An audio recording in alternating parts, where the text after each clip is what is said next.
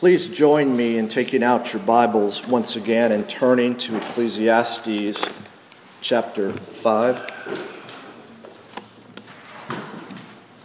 As we look at God's Word, let's look to Him in prayer. Join me.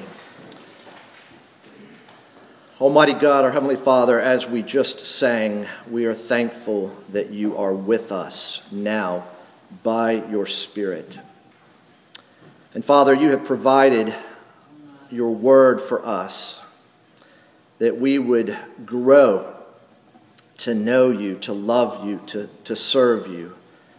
And we thank you, Father, that you have promised to be with us at all times. And would you now, by your Spirit, give us eyes to see, minds to understand, hearts to receive, and may we have hands and feet that are strengthened to follow Jesus.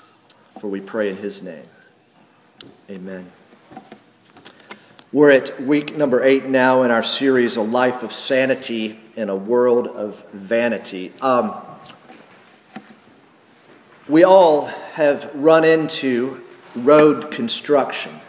And I always like to take a look at, at road signs. Um, a couple of common road signs, of course, are road construction ahead, or not the words flagger ahead, but the outline of a person uh, with a flag that tells you a flagger is ahead. You know, who is the most important person at a place of road construction? Is it, is it the person actually doing the work, digging, fixing the asphalt, putting in the curb? Well, of course, they are important, but you know who I think may be one of the most important persons in a road construction crew? It's the man or woman with the flag, with the sign on the pole. You know, that paddle sign that on one side says stop, and on the other side doesn't say go, it says slow. I believe our text today will serve as a sign like this calling us either to slow down and stop or to proceed and go slow. We're here in Ecclesiastes, one of the wisdom books. Um, the preacher, we believe to be Solomon. And his words, as he's guided and directed by God, helps us stay anchored to our calling to live by faith in Jesus Christ and not by sight in this world, this fallen world, this world full of sin and misery, frustration and futility, confusion and chaos. Ecclesiastes, as we've been seeing, presents the necessity of fearing God in a fallen and frequently confusing and frustrating world. The preacher wants us, Ecclesiastes wants us, God Himself wants us to see and to know that life without God is, is utterly empty. And yet, life with God is full and fulfilling.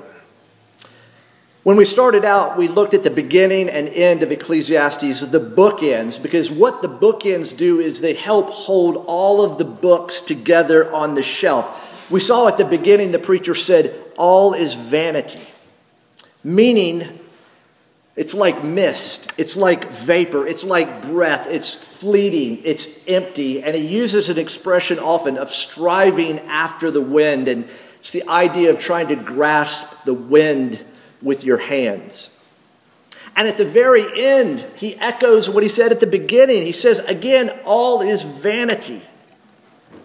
But he also says a few other things at the end. He says that in this book, between these two bookends, there are going to be words of pleasure, words of pain, words that provide a perspective, summing it up, fear God and keep his commandments, and words that call us to prepare, to prepare for death, it's inevitable, prepare for judgment, it's inevitable.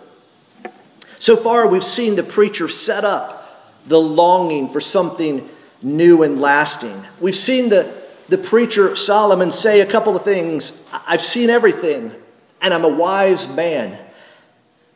And we see him in his words, sort of making us feel worse at times than better, but he's achieving his purpose.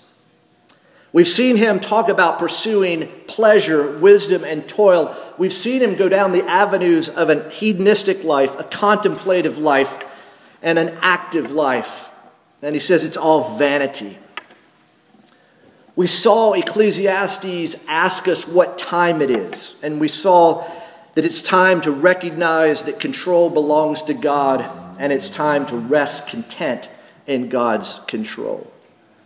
A couple of weeks ago, we, we saw that in view of injustice and oppression, the preacher says, You're better off dead, or you're better off not even having been born. And, and that leans forward to Jesus, because in Jesus we saw that there's the uncorrupted place of justice and the uncorrupted place of righteousness. And that in the world where there is no comforter for the oppressed, where the, in a world of injustice, Jesus provides justice and Jesus provides comfort.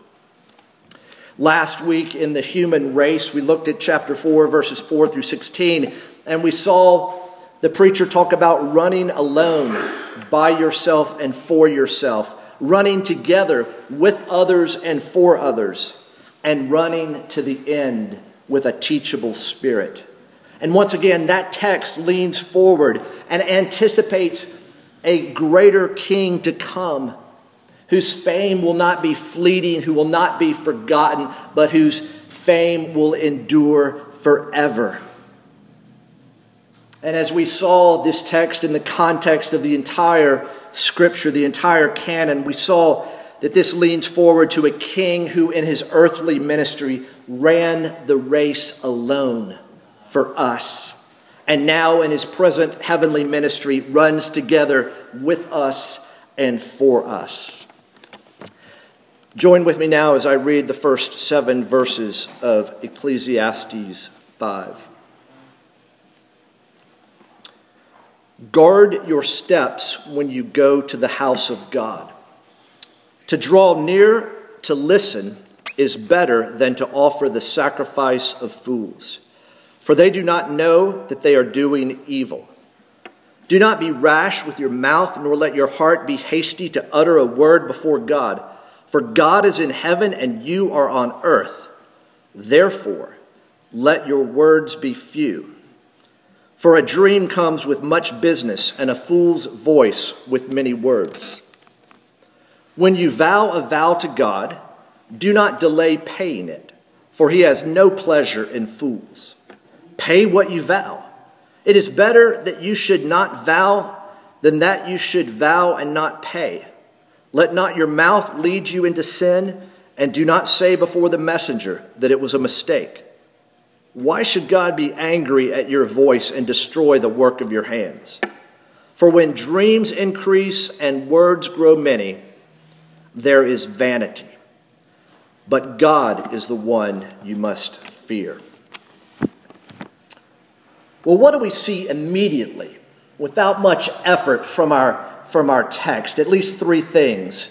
Uh, we see, as I mentioned, a movement from horizontal relationships to the vertical, a, a, a movement for, from companions here on earth to the one that everyone must be confronted with sooner or later, the living and true God. He, it's a movement from life under the sun to life beyond or above the sun, so to speak.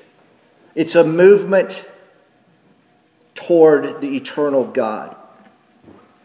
And again, as you look through Ecclesiastes chapter 4, God is absent. It's kind of like uh, what, the book of Esther? God is not mentioned directly, but he's everywhere. Of course, in, in Ecclesiastes 4, God is not directly mentioned, but of course, God himself is with us, as we sang. But now, there's an overwhelming presence of God. It goes from nothing to an overwhelming presence. God is mentioned six times, and He refers to God. It's a seventh time. It's the highest concentration of focus on God in all of Ecclesiastes. So there's a movement from the horizontal relationships to the vertical. And we see a change of location. It's now going from just under the sun to the house of God. Uh, the, the, tabernacle became the temple, and, and, and the high point of Solomon's building program, of course, is the temple in Jerusalem, built in the 10th century BC, destroyed in 587 BC. It's the structure which pointed to God's holiness and inaccessibility except by sacrifice, whether that was the tabernacle in the wilderness, the temple in Jerusalem. It's the designated place where God said that he would meet most fully with his people. And so, with this change in location, with this reference to the house of God, there's now this theme that's going to be developing a, a theme of approaching God, a theme of worship. And thirdly, not only do we see this movement from the horizontal relationships to the vertical, and not only a change in location, but we see a shift from observations to exhortations. We see a shift the preacher makes from the indicative statements to the imperative commands. The preacher's observant eye is now on man as worshiper. He observes and then he exhorts. Who is the preacher's audience? Well, we heard earlier from Jeremiah kind of this outright hypocrisy, this complete, utter disconnect between what God requires of his people and what his people were doing. But here, one commentator, as he looks at this entire passage, says this quote, This writer's target is the well meaning person who likes a good sing and turns up cheerfully enough to church, but who listens with half an ear and never quite gets around to do what he has volunteered to do for God. In other words, the, the, the, um, the audience that Solomon is writing here is just the average Israelite, the average one who knows he or she has been called to worship the true and living God. Well, our text, I believe we'll see, presents not an either or, but rather a both and. And we'll find in these words of the preacher exhortations in both the form of a warning and an invitation when it comes to worship. And so, if you're looking for the outline, it's pretty simple a warning in worship and an invitation to worship. So, let's take a look at first a warning in worship. Look how he begins guard your steps. Guard your steps. Um, the way we would express it, probably in our language today, is watch your step. Hey, watch your step. In other words, be careful. Here's this general warning right off the bat guard your steps. You see, Solomon is wanting man to remember who he is and where he is. And he also is going to call the reader, his audience, to remember who God is. Toward the end of Hebrews, the writer says this Let us offer to God acceptable worship with reverence and awe, for our God is a consuming fire.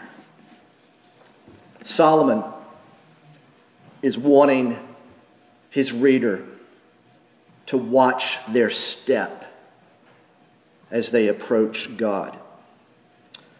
So the first warning is general watch your step. But then it gets a little more specific. Secondly, guard your mouth. Listen to this language. Um, draw near to listen. Do, be not rash with your mouth, nor let your heart be hasty to utter a word before God. Therefore, let your words be few not only watch your step, but guard your mouth. Watch your lips. when it's referencing the sacrifice of fools, what we should think is this excessive talk with little to no heart, little to no sincerity behind it. It's this idea of rushing into prayer with many words that fails to see the difference, the great difference between God in heaven and man on earth. Jesus, as I mentioned earlier, addresses this in his Sermon on the Mount when he speaks of praying to your Father in secret and praying to your Father who already knows your needs. When you pray, do not heap up empty phrases as the Gentiles do. Empty phrases. You wonder if during that time that expression, empty phrases, would have caused some listening to Jesus to think of the emptiness that the preacher has been speaking of in Ecclesiastes. The warning in worship, this general warning, watch your step, this more specific warning, guard your mouth. And then, third, pay your vow.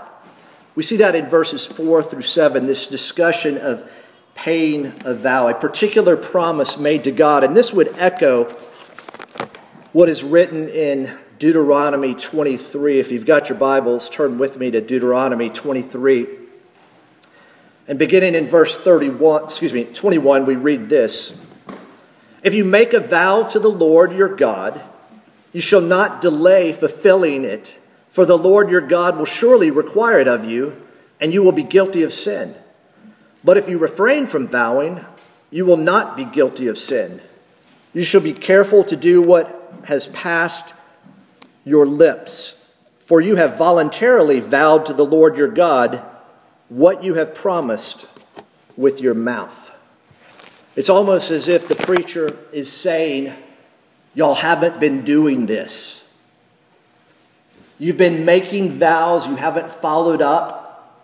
It would have been better not to vow at all. They're voluntary, of course. But once you've made it, keep it. In other words, don't just make a vow to try to bribe God. And when he references here the messenger, we see that in verse 6 let not your mouth lead you into sin, and do not say before the messenger that it was a mistake. Could be an angel, but most likely the messenger, of course, is the priest, the one who's working in the temple. Not only are you sinning before God, but you're actually going to sin before uh, the priest your, your representative there in the temple. And look at this. Not only does it speak of a sacrifice of fools earlier, but we read in um, verse 4 that God has no pleasure in fools. God has no pleasure in fools that just talk a lot and use many words that are empty, or words that are uttered and promised but not kept. How to summarize this morning? It's this don't be a fool when it comes to worship. Don't be someone whose outward form is greater than the inward reality. And of course, as long as we're here on earth battling sin, we're going to all struggle with the inward and the outward. But it's a warning.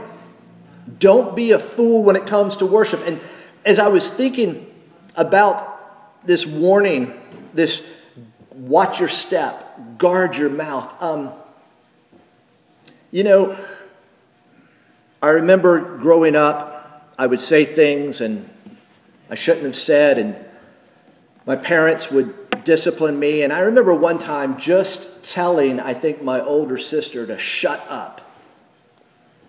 I didn't think that was that bad, but I learned that saying it with that attitude, my parents were right to call me on it. But if I can say this reverently and appropriately and in the context of, of God's word here, the preacher is saying to the fool, Shut up. James is going to say later, everyone should be quick to listen and slow to speak. The preacher says, Go to the house of God with a receptive attitude and a readiness to listen rather than to lecture God on what he ought to be doing or how he should run things. Earlier, Solomon had drawn attention to God being sovereign, therefore, fear him. Uh, God determines not only all things in general, but in particular, how we are to approach him in worship. He's speaking here of the importance of worshiping rightly, the danger of speaking quickly, the risk of vowing carelessly. He's encouraging caution, reverence, restraint, moderation, and sincerity. And if your approach to God is foolish, look what he says in verse 7 For when dreams increase and words grow many, there is vanity. There is vapor, there is mist, there is smoke, there is emptiness. It's all for naught. It's nothing. Cotton candy is more substantial than this vanity that the foolish approach to worship God leads to.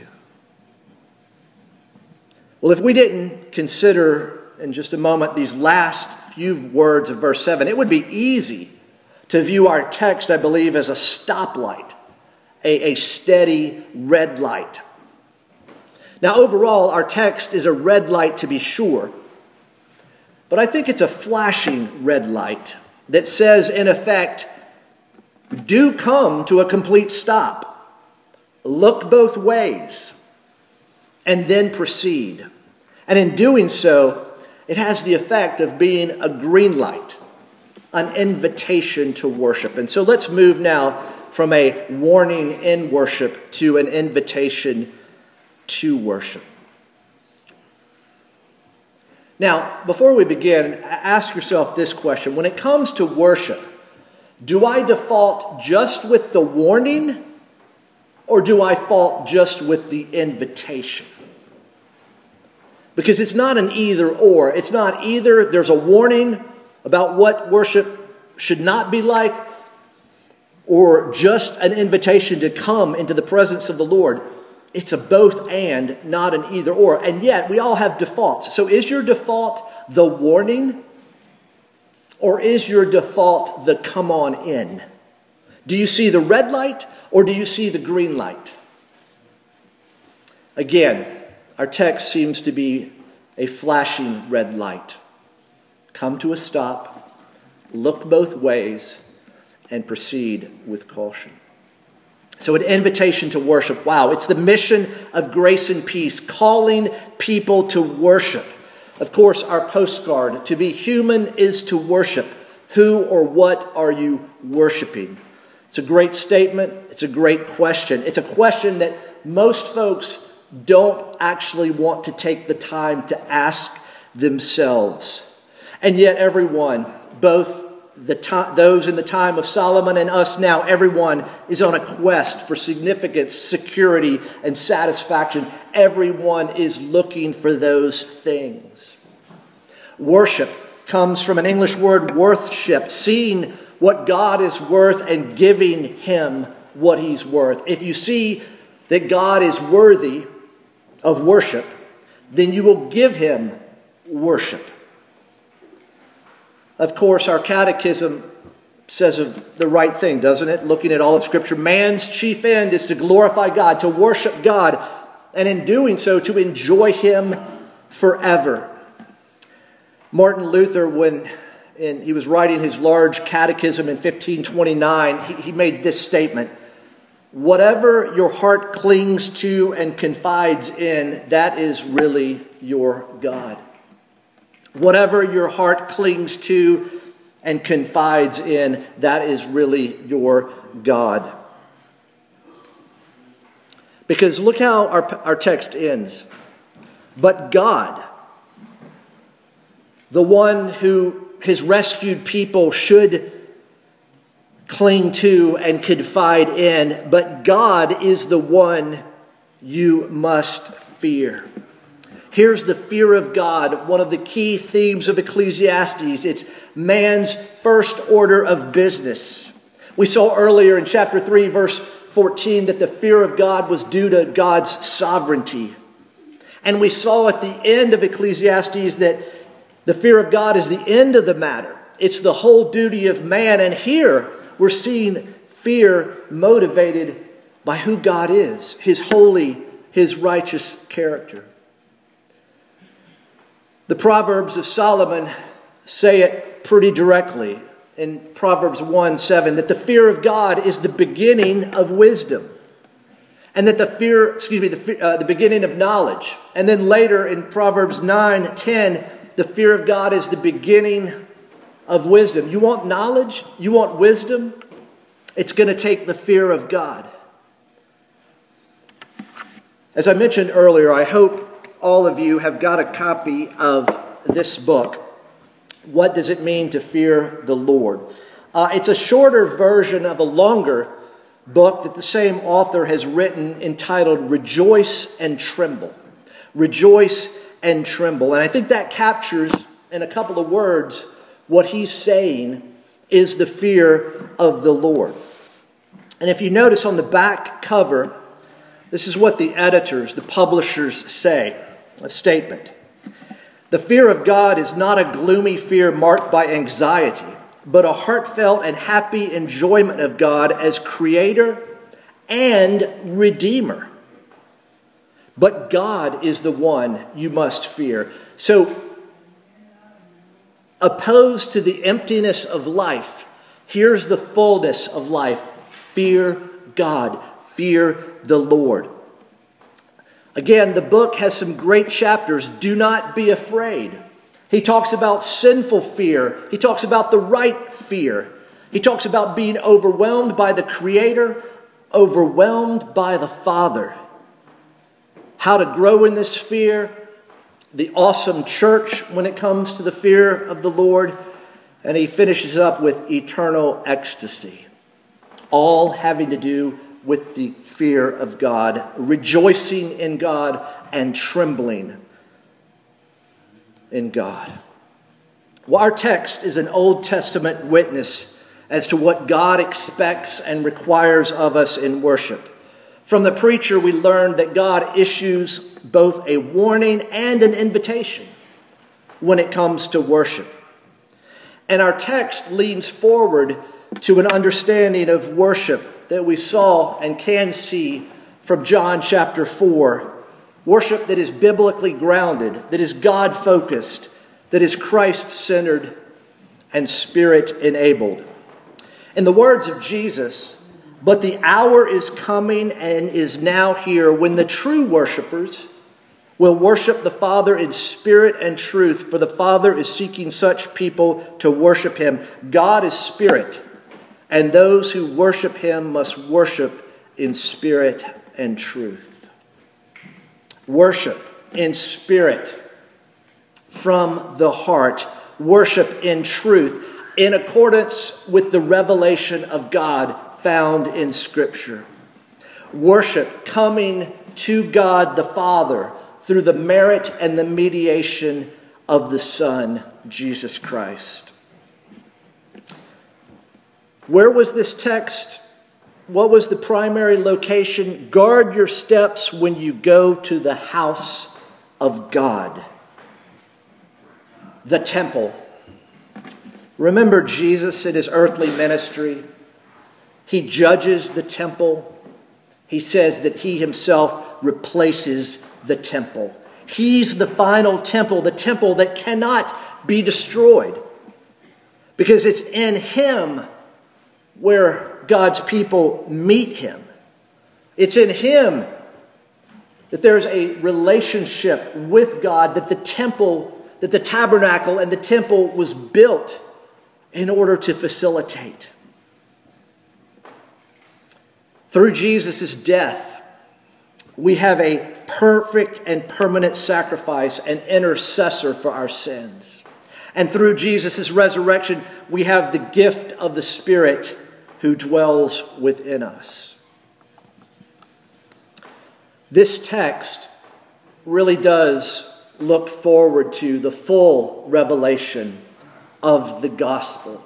Because in the gospel, we remember the warning, but we also hear the invitation. As Jesus says, the kingdom of God is at hand. Repent and believe in the gospel.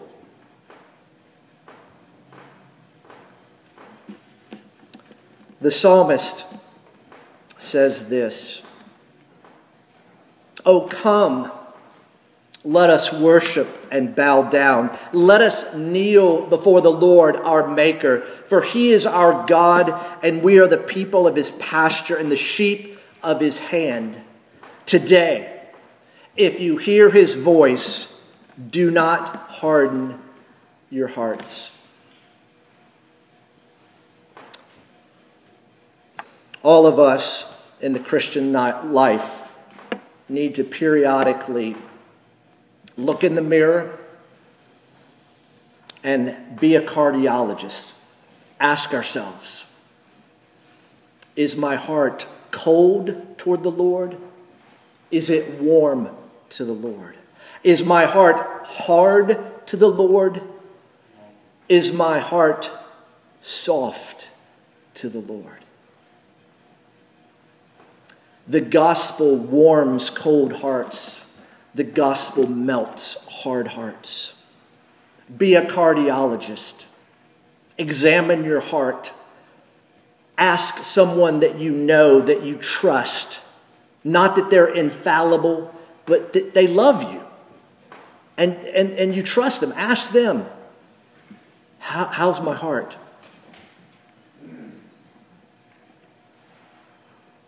Today, if you hear his voice,